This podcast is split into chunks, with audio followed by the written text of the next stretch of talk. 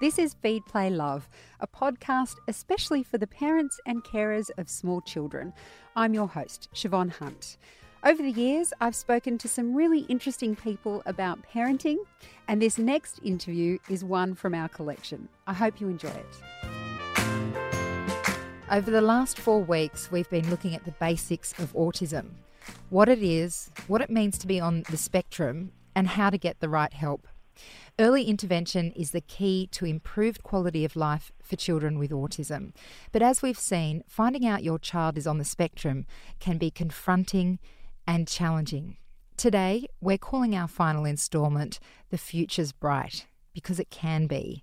Amy Nosworthy's daughter Riley was diagnosed with autism early at two and a half, and she's seen a marked improvement over the time that Riley's been treated. Hi, Amy, how are you? I'm well, thanks, Siobhan. How are you? Good, thank you. Now, Riley was diagnosed at two and a half, which is quite young. When did you start to notice that she was a little bit different? Yeah, it probably was around the age of two. Um, I had not long brought my son Lincoln home from hospital. Um, you know, they're quite quite close in age, obviously, um, and there was a lot of things that we sort of noticed. Uh, the first thing was her speech. So she was quite delayed um, in the speech for for a child of her age. Um, you know, she was such a happy little girl that, you know, you wouldn't think that there was anything wrong with her. She was ha- always smiling. Um, everyone that ever met her would just say how happy and smiley she was. But she was the most hyperactive child, you know, you could ever meet. She'd basically be climbing the walls. Um, there was just a few little things that, um, I guess first sparked our attention. And it was things like attending birthday parties of, of young children her age and she it's almost like she couldn't she couldn't see the kids or, or the toys or the cake um, she was more fixated on light switches so she would for three hours that, that were at the party she would spend three hours turning light switches on and off, you know, opening and shutting doors constantly. It was just these little little things like that that, that made us sort of think that there might have been something else going on. You know, even just um, not being able to cut her hair or, or brush her hair, or she wouldn't wear certain clothing, couldn't cope with swimming lessons or dance classes. It was just, you know, these everyday simple tasks were just a nightmare for her. Your experience getting a diagnosis was quite straightforward, wasn't it? It was. So we, we did have to rule out a few other things. So we went to a paediatrician who did rule out some genetic conditions. So that took about six months only due to the, the fact of, you know, how long it takes to, to do genetic testings. But then we were given a diagnosis straight after that. So it was at age two and a half that she received that diagnosis. What was that like as a parent getting that diagnosis? Oh, it was it was great in a way. Um, I mean, it obviously opens up um, funding so you can you know get the the help that she needs. You know, it is also a really hard time too because you finally, you know, your your child gets labelled with something that you know could potentially haunt them for the rest of their life. Um, but I think you know being able to to get the diagnosis, which is so hard for a lot of families, it does mean that you know it opens up you know, so much therapies and things that will assist your child going forward. What kind of help did Riley get to begin with? Yeah, so we actually got assistance from a lot of not-for-profit organisations. So, you know, a lot of a lot of them came into our home and and really basic services they offered, but it was what we needed. So they would really just, you know, explain what autism is for a starters, and then actually explain all the different services that would benefit, and not just give you details, they'd go away and, and put your name down on the wait list and really make all those important calls, um, which is just, you know, it was a, an absolute godsend at that time because it can be so difficult with what you're dealing with in everyday life to then actually get the time to, to make all those important phone calls. So, you know, then we, after, you know, going through all of, all of that, we, we, Riley attended some early intervention preschool settings and she undertook speech therapy and occupational therapy, um, had some psychology sessions and sort of um, finding our path and, and what would sort of um, be the most successful for us for the future. To begin with, was it was the therapy almost every day? How often were you taking her when she was? So just to be clear, she's she was two and a half when she was diagnosed. She's five and a half now. What was it like when she was two and a half? Was it much more frequent? Yes, it was. It was very frequent. Um, in fact, I had to actually quit my job that I was working three days a week just to to attend all of those um, therapy sessions. So, you know, obviously a baby with us as well. Uh, Lincoln got dragged along to all of these therapy sessions.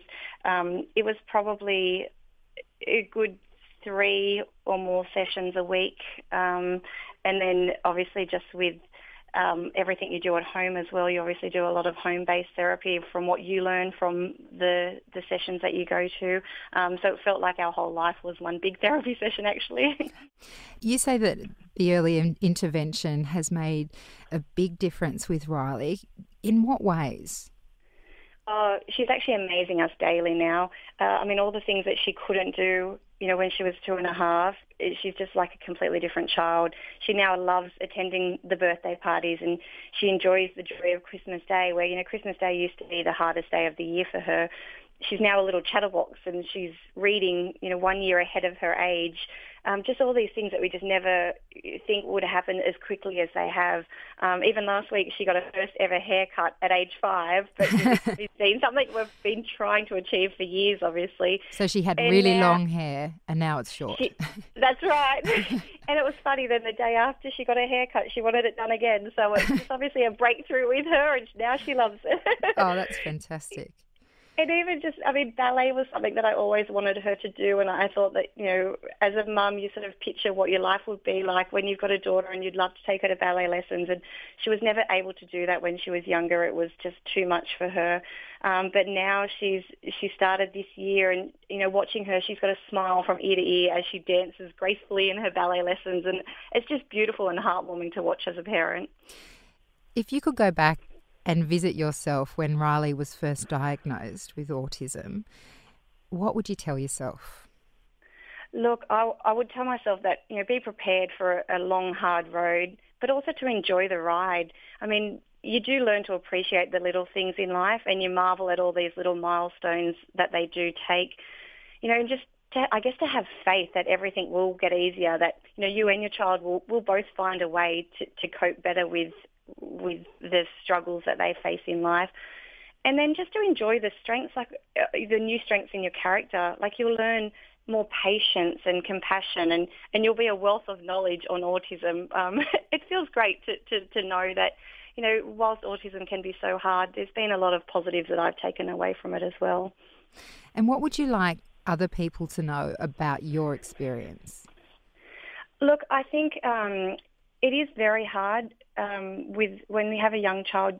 It's very isolating, and and there's a lot of judgment, I guess, placed on you um, anywhere you go, whether it's you know a, a supermarket or um, play groups and things like that. I think people look at you as that you have a, a child that's undisciplined um, because they, they could be having a meltdown. And it would be great to know, for other people to know, the public to know that not all disabilities can be seen. So, you know, if you do see a child screaming in the supermarket, don't automatically assume that it's a spoiled or undisciplined child. You know, you just you should offer your help and or just a kind and understanding smile. Like you just never know, I guess, what other people are, are facing and, and what their challenges are. Amy, thank you so much for speaking with us on Kindling Conversation. You're welcome. Thank you for having me. That was Amy Nosworthy. Her daughter Riley was diagnosed with autism at two and a half, and she's seen a marked improvement over the time that Riley's been treated. She's now five and a half, and the future is looking bright for Riley. Amy, what are your thoughts about the future now with your daughter? Look, I just don't have any worries anymore. If you were to ask me, uh, you know, three years ago, I would have been worried about every part of her life, whether she'll ever live a normal um, day-to-day living, you know, whether she'll be able to hold a job, all of those things. It was something that scared me to death. And now I just don't have those worries anymore. The way she's progressed over the last three years, I still feel that she's just continued to progress and, and I just don't have those concerns anymore. I'm sure there's still a few things that we have to work through daily and there is a few social issues that she'll probably continue to have for the rest of her life, but not the way that I used to worry when she was two and a half. Amy, thank you so much for your time. Not a problem. Feed, Play, Love is a babyology podcast produced and presented by me, Siobhan Hunt. I'd love to hear from you, so if you'd like to get in touch, email me at feedplaylove at theparentbrand.com.au. See you next time.